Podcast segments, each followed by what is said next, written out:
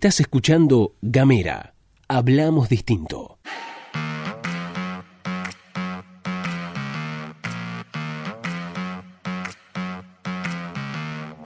Hola, ¿qué tal? ¿Qué dicen? ¿Cómo les va? Bienvenidos, bienvenidas, bienvenides. Están escuchando una nueva pastilla de Gamera, este micro informativo que distribuimos de lunes a viernes. Mi nombre es Luz Escarpati, como es habitual, me acompaña Gastón Lodos. Hola Luz, hola a todos, todas, todos quienes están escuchando. Bienvenidos, bienvenidas, bienvenidas. Si saben que si quieren recibir los contenidos, saben, pero se los cuento, igual hay gente por ahí que no lo sabe, que si quieren recibir los contenidos de Gamera, este, esta plataforma de podcast audiovisual y también ahora de artículos periodísticos, pueden mandar un mensaje de WhatsApp al más 549-2901-502990. También nos pueden encontrar a través de las redes sociales en Twitter, en Facebook y en Instagram. Nos van a encontrar como arroba gamera TDF. Ahora sí, comenzamos con el recorrido de la información. Arrancamos con algunas de las provinciales porque se conoció la novedad a través eh, del gobierno de la provincia que mediante un eh, decreto, una adhesión al decreto de necesidad de urgencia a nivel nacional, se va a permitir convocar a los trabajadores incluidas en los grupos de riesgo según fuera definido por una normativa provincial y también a través del Ministerio de Salud de la Nación. Es decir, los trabajadores que se encuentran dentro del grupo de riesgo van a poder decidir si aceptan o no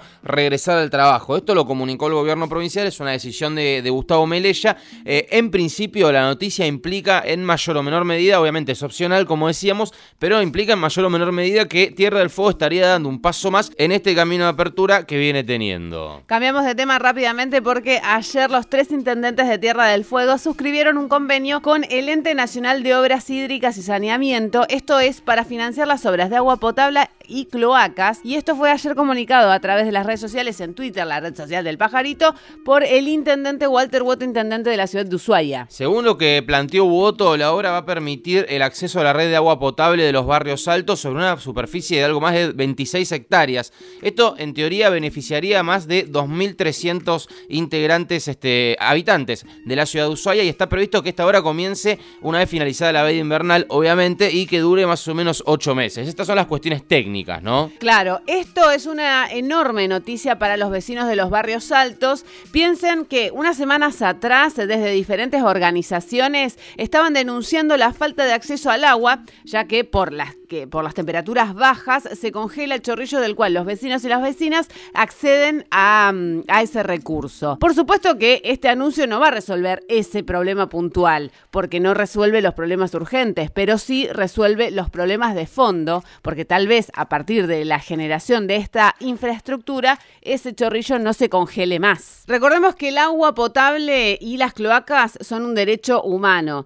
También vale la pena recordar algunas cosas en relación con los barrios altos, cómo se generaron estos barrios informales, cómo la falta de infraestructura e inversión en viviendas durante años en una ciudad donde los alquileres son una locura cada vez más altos, donde la esfera turística desplazó de alguna manera a los vecinos y a las vecinas hacia la montaña sin servicios y esos vecinos y vecinas estaban buscando techo y algunos y algunas decían que era por una cuestión de conveniencia. Hace unos años atrás, uno de esos vecinos decía, me eh, decía en una nota radial que le hacíamos que tenía que poner el aceite en la heladera para que no se le congele. Además, eso vino aparejado y de la mano de estigmatización y discriminación. Entonces, todavía hay algunos que, y por suerte cada vez son menos, porque yo creo que la construcción de sentido y las batallas culturales en relación con este tema se están ganando, los llamaban usurpadores en vez de vecines o barrios altos, como si fueran criminales. Recordar también, por ejemplo, los incendios por la utilización de las garrafas, que son más inseguras y además más caras. Recordar cómo algunos tenían más valor, le ponían, le asignaban más valor a un árbol que a un pibe, pero de los árboles talados para la construcción de los hoteles no decían absolutamente nada, porque en realidad lo que no les molesta el descuido del ambiente, lo que les molesta es la pobreza, es ver la pobreza. Y también recordar que si todos eh, tuvieran la posibilidad de elegir, por supuesto que preferirían estar calentitos en su casa calefaccionada que tener que subir la garrafa al hombro porque el camión no puede acceder.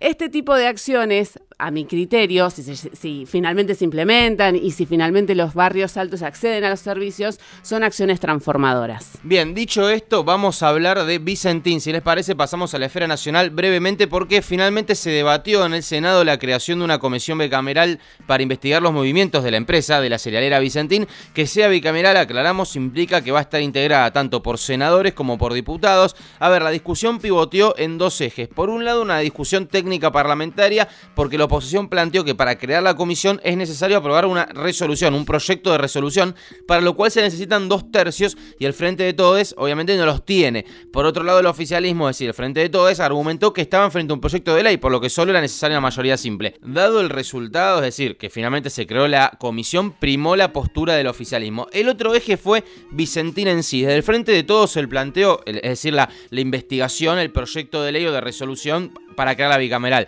El planteo desde el frente de todos es que fue que es necesaria una investigación que obviamente el Congreso Nacional no tiene la facultad de condenar ni de absolver, pero para conocer cómo fueron los movimientos de la empresa durante los últimos cuatro años. Y la oposición expresó que eso no hace falta, ya que en la justicia santafesina hay una causa en trámite sobre Vicentín. Sobre esto último se expresó durante la sesión en la Cámara de Senadores el senador radical por Tierra del Fuego, Pablo Blanco. Yo creo que nosotros vamos a ser un país serio, un país responsable cuando aprendamos a respetar las normas, cuando aprendamos a respetar la Constitución, cuando aprendamos que cuando está funcionando el Poder Judicial, esa, esa es la competencia. Cuando tengamos un presidente de la nación que no menoscabe a un juez de la nación porque es un juez concursal y ese es el presidente de la nación. El presidente de la nación tiene que ser el más humilde y saber respetar la división de poderes y respetar al resto de los poderes. Antes de la intervención de Pablo Blanco, había hablado el senador Matías Rodríguez del Frente de Todos, que afirmó que Vicentín debía ser investigada por el Congreso para que la Argentina sepa la verdad sobre lo que pasó con la empresa y afirmó que con los créditos que el Estado le entregó a Vicentín se podrían haber construido 600 polos sanitarios como el de Ushuaia. Al final de su intervención hizo un anuncio. Cierro, cierro, presidente. Vamos a enviar un proyecto de ley para que se investigue también la relación de las empresas que se han enriquecido a costa del Estado Nacional y ligados y triangulados con la dictadura. Los argentinos tenemos que saber la verdad. Bueno, así las cosas. Ahora Vicentín parece que es un asunto del Estado completo, ¿no? Porque digo, hay una causa que se tramita en el Poder Judicial a través del concurso de acreedores. El Ejecutivo Nacional está en plena discusión alrededor de los interventores y como todos sabemos, además tiene varios proyectos para que el Estado se haga cargo de la cerealera y ahora se suma el Poder Legislativo con esta comisión. Respecto a la situación judicial, la novedad es que una parte del proyecto que había presentado el gobernador de Santa Fe, Omar Perotti, del que hablamos acá, tuvo un final trunco. El juez que tramita el concurso de acreedores bloqueó la propuesta de Perotti, que entre otras cosas planteaba que la justicia definiera un interventor. Bueno, el juez dijo que no, pero de todas formas envió las denuncias penales contra los directivos de la empresa a la Fiscalía Provincial para que se investigue. Es decir, hasta que se defina qué va a pasar con la empresa en relación a la expropiación, si apostás un pleno, si pones un pleno en que finalmente Vicentín no va a ser intervenida, te llevas el acumulado. Y humildemente esto serían, consideramos que son algunos de los problemas que conlleva anunciar anuncios, ¿no? Discusiones y debates eternos y larguísimos en una situación de urgencia.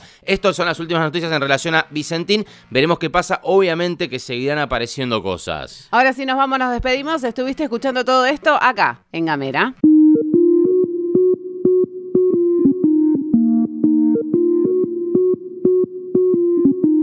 Seguí nuestros contenidos en gamera.com.ar.